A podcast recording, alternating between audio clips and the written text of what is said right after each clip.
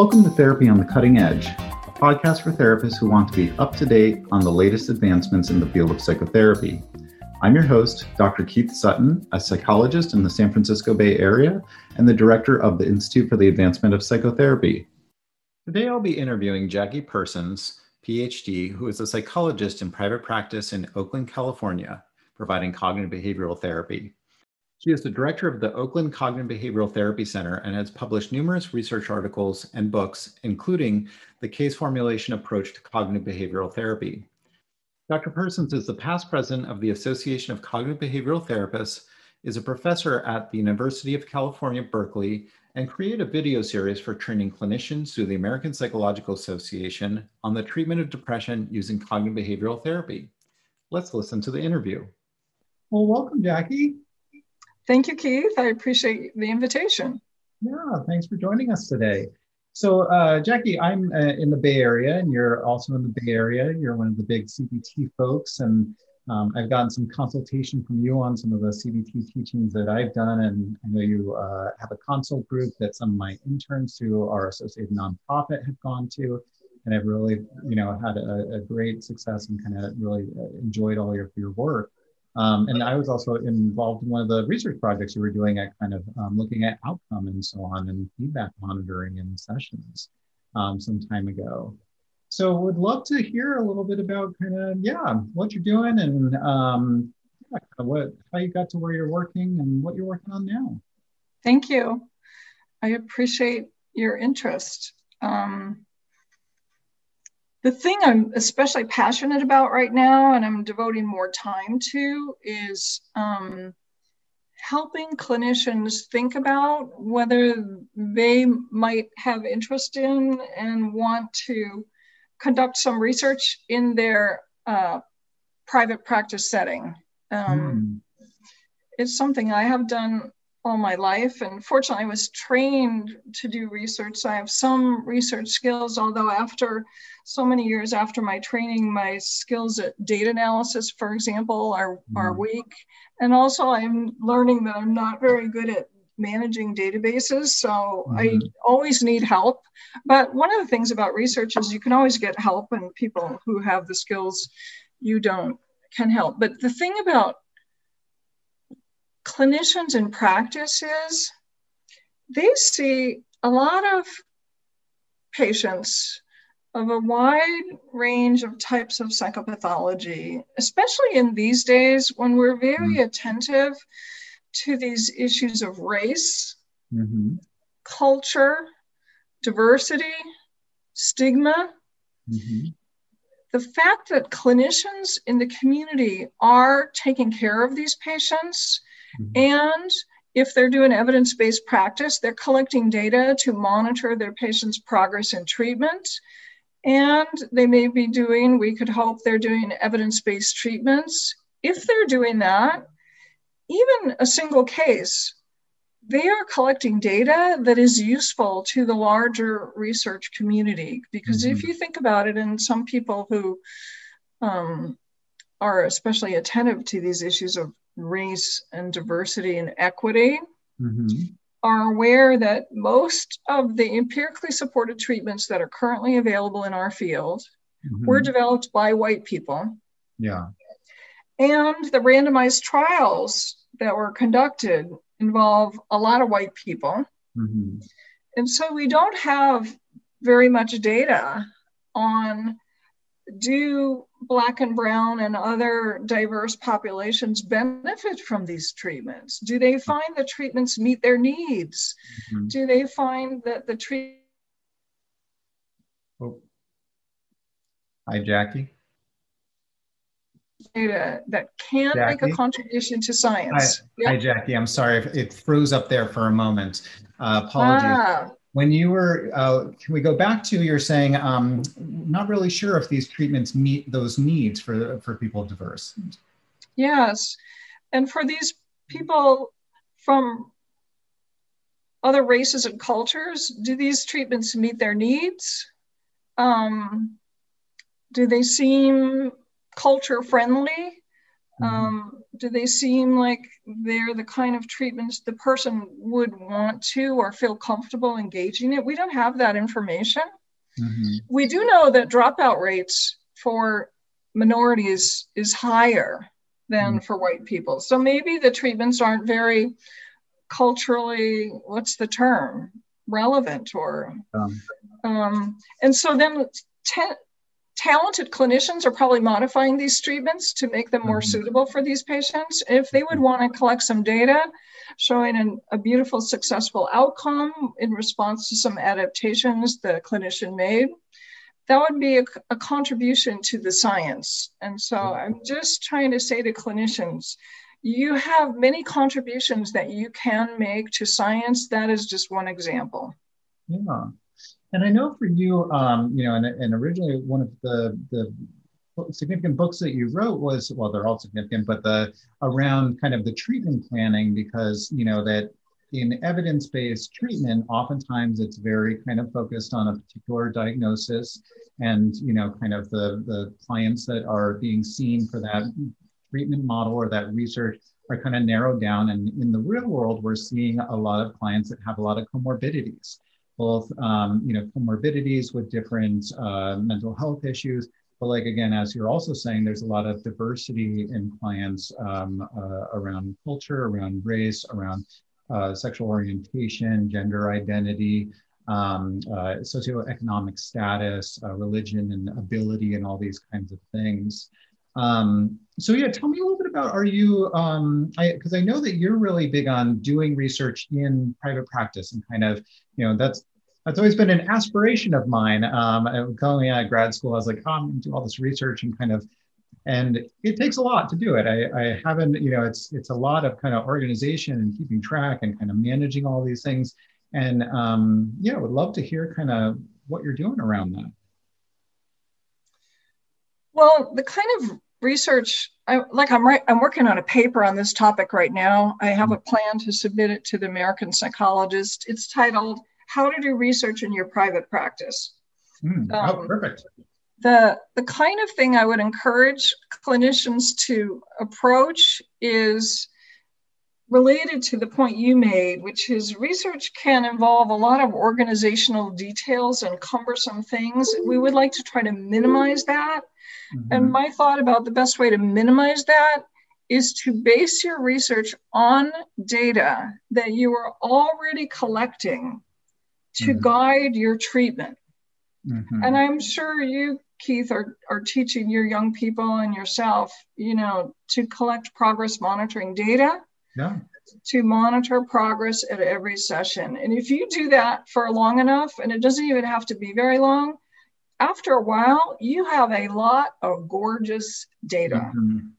Yeah, we use the outcome rating scales and the session rating scales from Scott Miller and Barry Duncan for Beautiful. that session by session outcome as well as right. feedback. Um, you know, and so have yeah. a lot of data that's just not necessarily crunched. Exactly.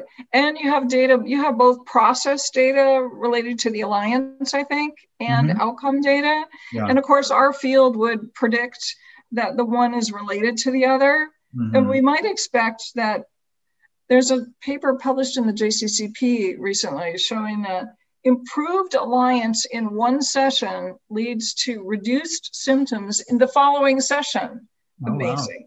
Anyway, you have the data to test that hypothesis because you have session by session by session data. And in the randomized trials, which of course are designed to answer different questions, but these trials they're bringing these patients in for to do these empirically supported treatments and they're typically not measuring progress on a weekly basis. So mm-hmm. they don't have the intensive data uh, that you have, um, mm-hmm. which actually are more valuable than you might think. So.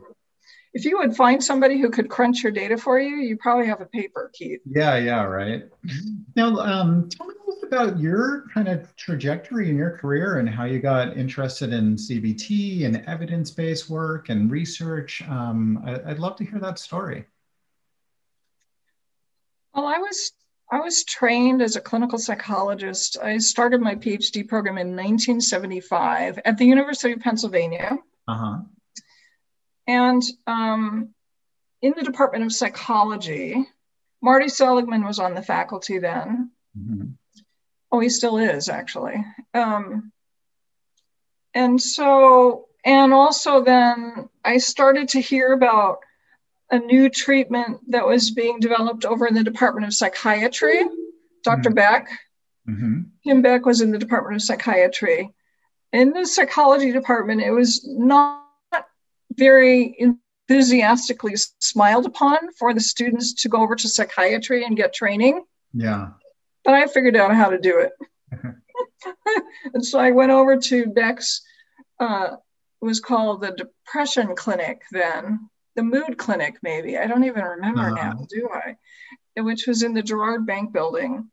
And I got invited to participate in the practicum in the so i did a practicum over there i got invited to, to participate in the didactic training that was being done for the therapists who were learning cognitive therapy for one of the first randomized trials mm-hmm. and my teachers included art freeman I saw some patients in Beck's clinic. My, one of my very first clinical supervisors was David Burns. Oh, wow.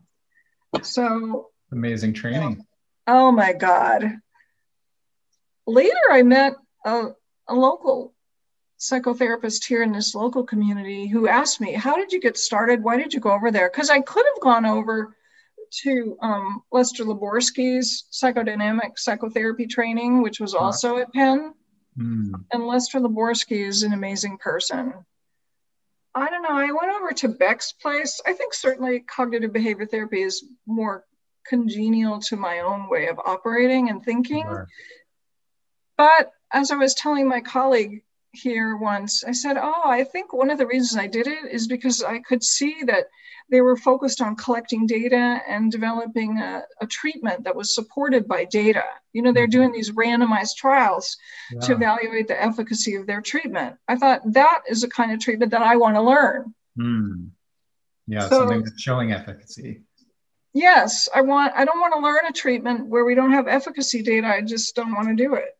Hmm. Um, which my colleague was surprised at, because I don't think many clinicians think about that when they decide what treatment they're going to learn. But part of why I'm saying this is if you're a young person trying to figure out what treatments you're going to learn, uh-huh.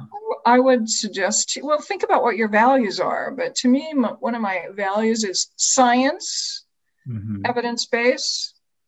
Learning psychotherapies is extremely demanding. Don't learn therapies yeah. that do not have an efficacy, an efficacy database, please. Mm. Well, I yeah. shouldn't say that. Think about your think about your value. Anyways, science and data was one of my values, and that's part of why I learned cognitive behavior therapy is, is what I'm saying. Oh, great. Great. And then, yeah, how did, um, yeah, where did you go from there from um, doing that kind of training uh, with Beck? So I was, so I got some training with Beck. Well, I attached myself to Burns, and David was very generous with his time. So mm-hmm. even though after my practicum ended, he had a weekly group supervision that happened on Friday afternoons at four o'clock. Most of us, mm. we come come in the room, we're just exhausted. Uh-huh. By the time we leave, we're full of energy. I don't know if you've ever been to one of Dr. Burns's trainings, but I haven't actually. I've been wanting to go. Ah, great things. David Burns is one of the best teachers I have ever met. And he had a lot of energy. So we had a lot of fun. So I basically attached myself to David Burns and I went to his clinical supervision for pretty much the whole time I was in graduate school. Mm. Then I did I did my internship training at Hospital of the University of Pennsylvania, which I did just mm. because it was convenient. I didn't want to move out of town for my internship. By that time, I was married. My husband was uh, an economist on the faculty at Penn.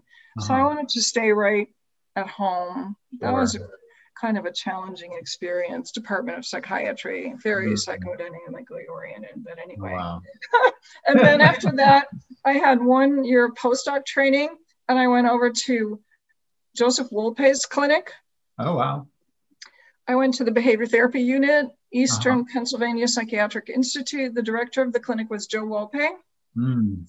And one of the core faculty was Edna Foa. Uh-huh. And Gail Steketee was there. Jonathan Grayson was there. Wow. Can you imagine? That's amazing training. I thought I had died and gone to heaven. so I got all that fabulous clinical training, and uh-huh. I was uh-huh. still interested in research. And so I was collecting different types of data.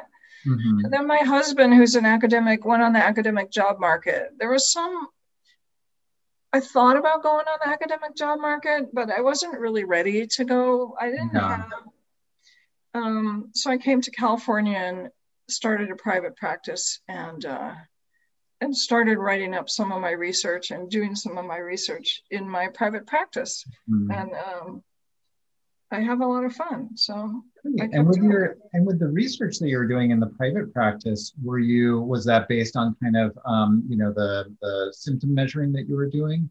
and kind of looking at outcomes and such and kind of of your own um, uh, accord? Yeah. So as you pointed out, I started developing some ideas about individualized case formulation mm-hmm. as a way of personalizing the treatments from the um, random the protocols that were studied in the randomized trials. Part of that I learned to do when I was uh, on the clinical faculty over at UCSF when I worked with Ricardo Munoz. Okay. And Ricardo ran the depression clinic over at San Francisco General Hospital. Mm-hmm. Those patients have a lot of diversity. Mm. They're lower income patients, disadvantaged patients, minorities frequently, um, often from his, the Hispanic community in the area. All the patients that were seen in the depression clinic were medically ill. Uh-huh. So I so I started developing my ideas about personalizing the treatment. Mm and how to use a case formulation to do that in a systematic way and then monitor outcome. Mm. So I developed my approach to case formulation driven cognitive behavior therapy. And then after a number of years, I don't know, I guess a lot of years, I had enough outcome data. I published a paper. Uh-huh. You could think of it as a single trial. Do patients who come into my office, and I think some of those patients were also treated by my colleagues in my group practice, do they have outcomes? And that we're giving them co- case formulation driven cognitive behavior therapy. Do they have outcomes comparable to the depressed patients treated with a protocol in the mm-hmm. randomized trials? Mm-hmm. I mean, it's not hard to do the data analysis. You get a yeah. plot, you look at the outcomes, and you just look at it. And you know what? Those patients did well. So I published a nice paper. It was published in Behavior Research and Therapy. Two of the mm-hmm. graduate students at UC Berkeley helped me with it. So Oh, great. Wonderful. And can you say more? Can you describe your individualized um, case formulation approach? That is, a, I have to learn how to answer that question briefly. So I start with an, the formulation driven approach. First of all, focuses on the whole patient, mm-hmm. not just a disorder. Mm. Notice the empirically supported treatments treat a disorder. Yeah. Right? Cognitive therapy for depression, cognitive processing therapy for PTSD. Mm-hmm. Usually, the patient who's in your office or my office has more than one disorder. Yeah. So, I want to know what all the disorders are. Often, the patient also has a number of psychosocial problems, like maybe there's a marital problem. Mm-hmm. Maybe the patient is underemployed. Maybe the patient has an outstanding tax bill from three years ago that he's avoiding dealing with the IRS on. Anyway, I want to know about all that stuff. Yeah. Uh, so I want to be thinking about the whole case. I want to know about the medical problems. Mm. I want to know about all of the psychiatric disorders and problems. I want to know about all the psychosocial problems. And then I want to develop a hypothesis about what are the disorders and problems and or the psychological mechanisms that are at the heart of the matter and that are driving a lot of the symptoms so I can focus mm-hmm. my treatment on those. Right. Yeah, there's a, a particular approach. I, am forgetting the author. Um, it's one of the uh, treatments that work series um, on working with depression. And they, uh, it sounds like they do a little bit of similar. They use the acronym BEAST to look at kind of the different factors. Um, they, they came up with the term based on, um, uh, they talk about the story about how Winston Churchill struggled with depression his whole life. And he used to call it his little black dog that followed him around and they took this acronym BEAST to kind of break down to look at the, the B, the biological aspects, um, you know, health issues, um, yeah, uh, medical issues, uh, nutrition, sleep, drugs and alcohol, that kind of stuff. E, the emotions. Is a person emotionally avoidant? Are they kind of more, or are they more ruminative, um, kind of obsessive? Um, do they have emotional awareness? Um, a, which is actions. So kind of your behavioral interventions or kind of uh, behavioral activation, you know, are you living a life that's worth living? Kind of um, in direction of values. Um, S is a situation. Yeah, situation financial taxes or um, yeah uh, problems with a partner or family members what's kind of adding to or even decreasing the likelihood for depression like having strong friendships or so on and then t are the thoughts the cognition part of the cognitive behavioral therapy because like as you're saying there's so much more and all these kind of aspects interplay. And so really kind of being able to look at all those pieces is so important and really kind of understanding how it all kind of integrates together and, and what's going on with that particular client.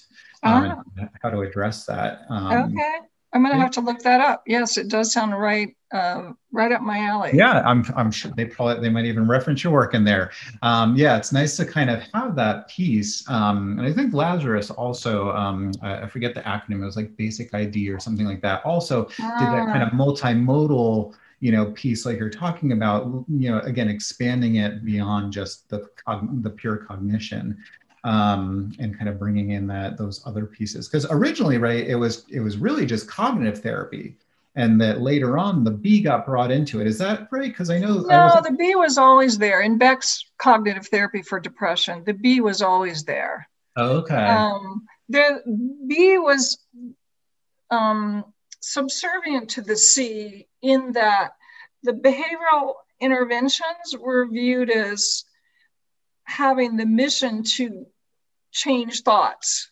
Mm. Um, but the first the the B was the B was always there, and in fact, the behavioral activation treatment that was later developed by uh, I'll think of his name, but anyway, came directly out of Beck's cognitive therapy. They just mm-hmm. grabbed the B part and grew it. Oh, also, okay. they they strengthened the behavioral, functional, and analytic way of thinking about the bees. Sure. But all that actually uh, came out of Beck's cognitive therapy, which does have a did have a B column, but part of the reason or B element, but but the reason you think of it as cognitive is because it was called cognitive therapy. Yeah. And even if you look at Beck's daily record of dysfunctional thoughts, which is the thought record mm-hmm. from the treatment, there's no behavior column, mm-hmm. which in my opinion is a mistake. So mm-hmm. my thought record, yeah. I want to know but what are the thoughts, but I also want to know what are the behaviors. Yeah. Um, and Beck does talk about the triad, the cognitive, behavioral, mood triad. Mm-hmm. Although maybe that's not what he uses the word triad to refer to, but um, yeah. But certainly the cognitions were primary. Definitely. Yeah. And I, um, yeah, and I remember because I did a training at the uh, cognitive, uh, I've Beck Institute, and yeah, that, that, kind of talking about that cognitive uh, therapy aspect, and then that, and I know that right, the behavioral activation was kind of part of the depression treatment, kind of right from the beginning, I think. And so it's always been kind of an interesting, you know, history of CBT and how it's evolved, and and also too how I know now there's um, also kind of a focus on more of a transdiagnostic kind of approach. Um, and I know there's kind of, I think it's Barlow's universal approach. And I know Matt McKay is doing his mindfulness and emotions. And this idea, like you're saying, again, kind of treating, you know, dealing with the, the, the multiple kind of issues that the clients are bringing in because rarely are they coming in like in a research study where they've only got depression and there's not kind of other factors or only have panic disorder or, or something like that. And i think part of what you're saying too is you know and again in your approach of kind of creating an individualized plan is also looking at the social cultural aspects of both how the person is being experienced experiencing their environment and the culture that they're living in and how that's interacting with their culture and also uh, how the therapist is thinking about how what they're bringing to the therapy is also interacting with the client's experience and cultural experience yeah. um, that's really important um, yeah. definitely you know, tell me a little bit. Is that something that you've been focusing on more in your research lately, or is that something that, um, yeah, you've been thinking about? Because you were mentioning in a lot of folks and having a diverse kind of uh, clients that they're working with in private practice and kind of all this kind of opportunity for data. Um, has that been something you've been thinking about more lately, or writing about, or is that kind of, yeah? Well, I'm very aware of it just by reading the newspaper, right, and seeing the, the shift that we hope our culture is is going through. And of course, I'm, but I come from a very white, privileged background. So I'm not actually very knowledgeable in this area, but I'm trying to learn. Um, I also have a private practice that has very few people of color mm-hmm. by way of patients in my office. So um, that's not very satisfying. I, mm-hmm. I'm talking about working with one of the graduate students in the clinical science program at UC Berkeley, um, where the clinic sees a more diverse range of patients in the community. So I'm talking about supervising her next year. Sure. She's she's particularly interested in these issues of um, diversity and equity and how the treatments developed by white people might or might not be helpful to other people of other races. So I'm hoping we can do a single case study yeah. in the in the clinic to think about some of these questions. I have to figure out what the questions are exactly, but I'm hoping Erica's going to know. Yeah, and I think too that I, I so back uh, earlier in my training, I trained in motivational interviewing, even way before graduate school, and really love that model and really um, kind of uh, connected with it. And I think that oftentimes, you know, particularly with any, you know, when I when I actually started, so I had first gone into more kind of a more postmodern approach, doing narrative therapy. I was really interested in family systems and I was working with families, and then I got training in working with couples, but I didn't have a good individual approach. So I ended up actually gravitating towards CBT, which kind of grew out of my uh, in undergraduate. My my minor was in Eastern philosophy, and so I was wow. really interested in the way that kind of our perceptions of the world color our experience. And then I went and did training with Albert Ellis when he was alive, uh, training at the Beck Institute with Judith and Aaron Beck. I did some training with Edna Foa uh, and Robin Walser and so on. And, and so in the beginning, when I was kind of doing CBT, I would say, you know, talking to my narrative friends, I'd, I'd be saying, I'm doing CBT, but humanistic CBT. Um, and that, because oftentimes I think there's an association with cognitive behavioral therapy as this kind of very rational, emotionless kind of, you know, perfunctory type of uh, approach. Whereas, um, you know, really, and, and it's taken some, some years for me to even kind of grow into just really that it it's it's it is very much about that human connection and particularly kind of more of these humanistic approaches like motivational interviewing kind of more of a uh, rogerian kind of um, piece. These aspects kind of really mingle very well with the cognitive behavioral therapy because ultimately you can't get any movement in cognitive behavioral therapy unless you're able to make that connection with your client and the client you need to want to understand your client and your client needs to feel understood before you can even begin moving forward in the work. And i think particularly CBT most protocols start out with the psychoeducation and which is really about kind of connecting with our client, finding out their understanding of the problem, discussing our conceptualization of the problem, and collaborating and kind of bringing those together to come up with some uh, a solution or a treatment that we're going to do together. And I think that that's the place kind of where um, you know also our, our uh, connection or kind of differences or uh, experiences culturally, socioeconomically, socially, all kind of match up to be able to have a therapeutic relationship to begin moving forward um, in, in, whatever these treatments are, evidence-based or kind of or relational or whatever it might be. Um, so that kind of foundation of that that therapeutic relationship, I think, is so significant. Yeah, it reminds me of, I could tell you two little stories. One is, uh, I read an article in the New Yorker about 20 years ago.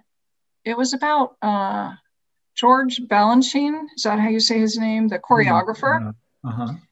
And uh, he talked about how the way he would choreograph a new dance is he would bring in the dancers and he would say to them, Show me what you can do.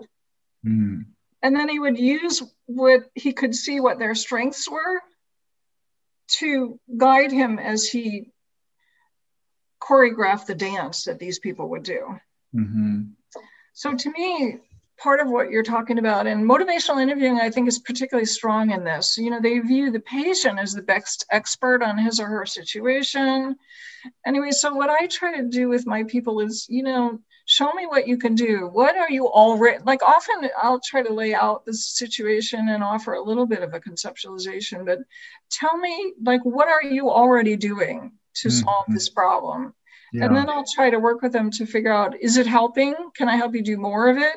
Mm-hmm. Is it mm-hmm. not quite right can i help you tune it up but you know how to help people take what they're already bringing and do more of it or switch it up or maybe they need to learn new things in which case i'm happy to teach them. But let's yeah. start with what you're already bringing.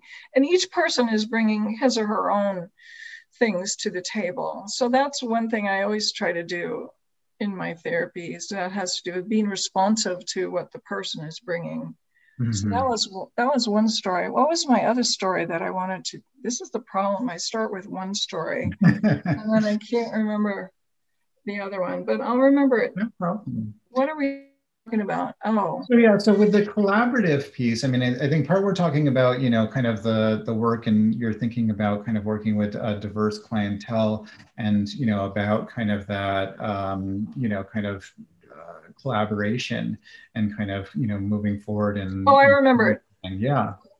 Okay so here so i had a patient who was in my office who did not get very much help. She had big ticket ocd and somehow mm-hmm. I, I just wasn't able to help her very much. And i felt like she needed more intensive treatment. So i sent her off to an intensive treatment center and then she came back and she wasn't all that much better actually even mm. though she had gotten a lot more help. I should probably be offering a little more detailed conceptualization as to why I think she needed a more intensive treatment. But anyway, I'm going to skip that part. Sure. So then what happened was she did all this intensive treatment, but when she came back to me, she wasn't all that much better. Mm. So then I called the therapist, the provider, and I said, okay, so could I learn from you a little bit more about what happened in this intensive treatment?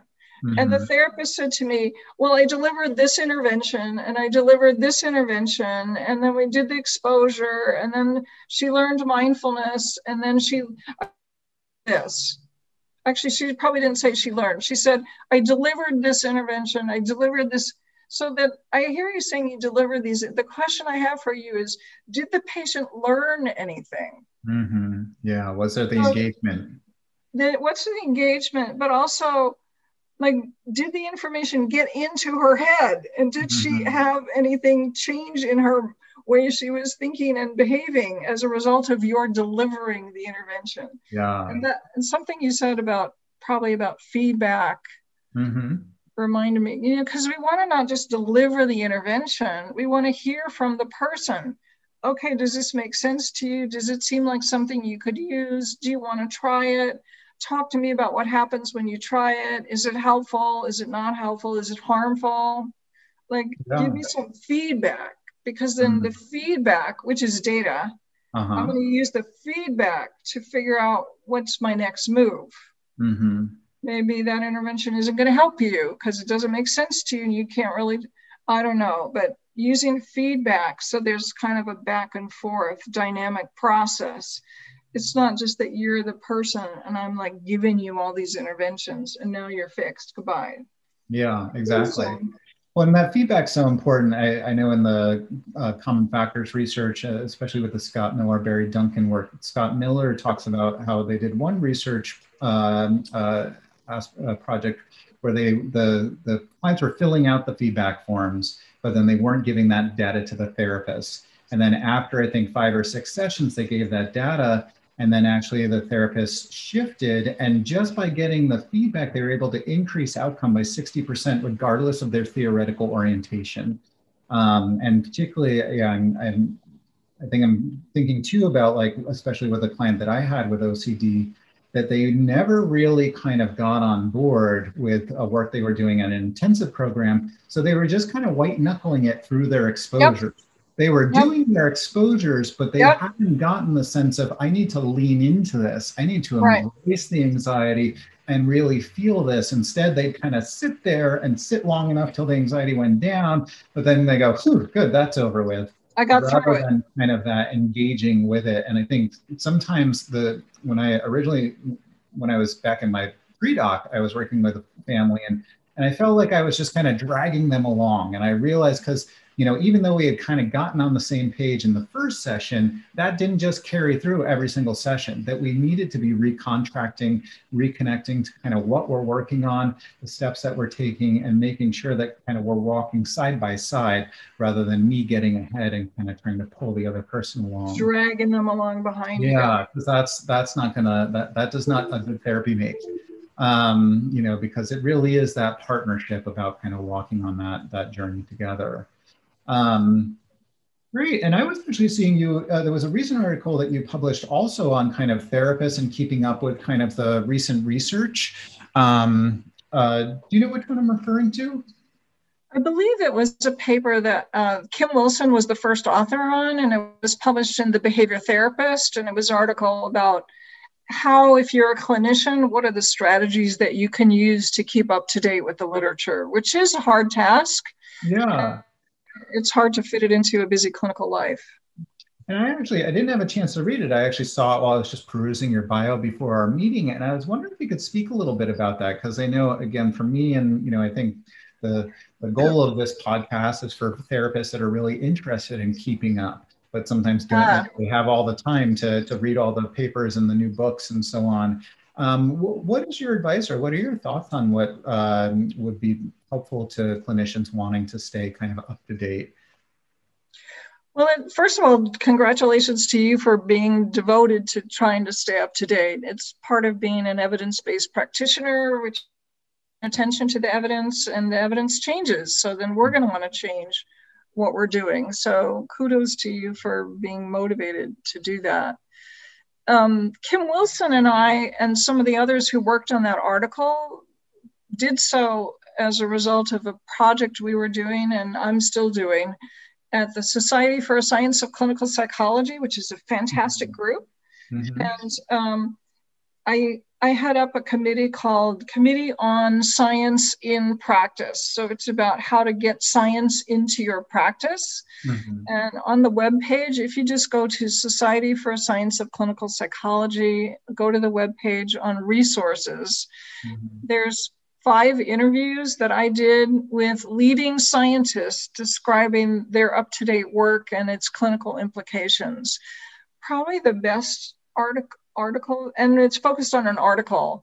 The mm-hmm. one that's gotten the most attention is an interview I did with Michelle Craske, mm. in which she talks about inhibitory learning, which is her model or theory about what goes on during successful exposure based treatment. So, mm-hmm. learning these ideas from Michelle Craske about inhibitory learning is really important, but that's separate. Anyway, if you go to my interviews at the SSCP, that might help you keep up with a few things. I also did an interview with Michael Lambert about progress monitoring, and uh-huh, I did an, okay. yeah, I did an interview with um, Ed Watkins on uh-huh. rumination focused treatment. Uh-huh. And okay. I did a fantastic interview with Emily Holmes on use of imagery in therapy. Mm. Anyway, so you could listen to my interviews. What else? Well, I, it's it's a, think it's a good idea to belong to a professional association. Mm-hmm. in your field, which then you can be part of their listserv. Yeah. If the association, which many do, publish a journal, mm-hmm. then you could get the journal. You could you could get the journal alerts. You could go to the American Psychological Association, look at the journals. Probably the number one journal for clinical psychologists is um, Journal of Consulting and Clinical Psychology. Mm-hmm. Sign up, sign up to get the alerts. Then every time a new issue of the journal is published, they'll send you an alert. Oh, they'll send you a list of all the articles. You could read the abstracts and you could get a you could get a sense of where the field is going and what are some of the findings. And then you could figure out if you want to learn more about it. Go to the conference, mm-hmm. attend the sessions. I think participating in a national Hello. Hi, Keith. I'm sorry. I hope it's not a problem at my end, but we're having oh. some connectivity problems. No yeah, I don't know what happened. It just dropped. Um, but yeah, so you were talking about um, you know being involved with national um, you know organizations, attending conferences, you know all these pieces around you know staying up to date. And yeah, no, I think that you know uh, as I'm, I'm hearing you saying this, it's you know it's really about that community and kind of being connected to that community of you know whether it be your local organizations like i know i'm part of the northern california cbt network or you know there's the national associations um, you know all these kind of pieces uh, are, a great way to, to keep up to date and connected. I was wondering too do you have any recommendations of um, are there any books out there that are good for uh, you know talking about doing research in your private practice? Uh, or is that a, a book that you are, are going to be writing soon at some point? I think that would be really great. Um,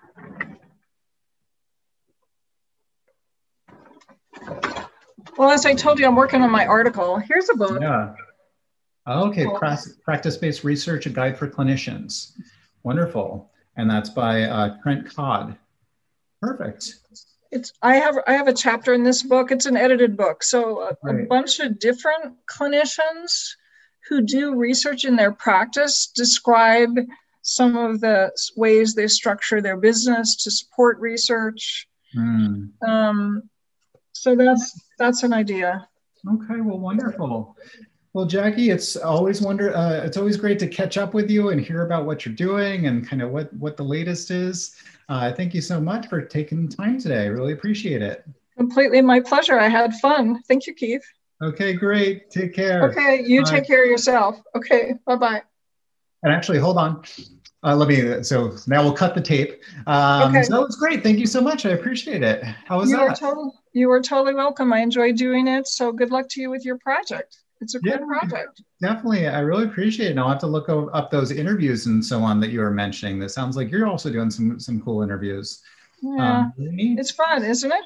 It is. It's great. It's good to connect with people and kind of hear what's going on. Um, okay. Well, thank you so much. I appreciate it. My pleasure. Okay. Take care. Have a good one. Yeah, you Bye-bye. too. Bye. Thank you for joining us. If you're wanting to use this podcast to earn continuing education credits, please go to our website at therapyonthecuttingedge.com. Our podcast is brought to you by the Institute for the Advancement of Psychotherapy, providing in person and remote therapy in the San Francisco Bay Area. IAP provides training for licensed clinicians through our in person and online programs, as well as our treatment for children, adolescents, families, couples, and individual adults. For more information, go to sfiap.com or call 415 617 5932.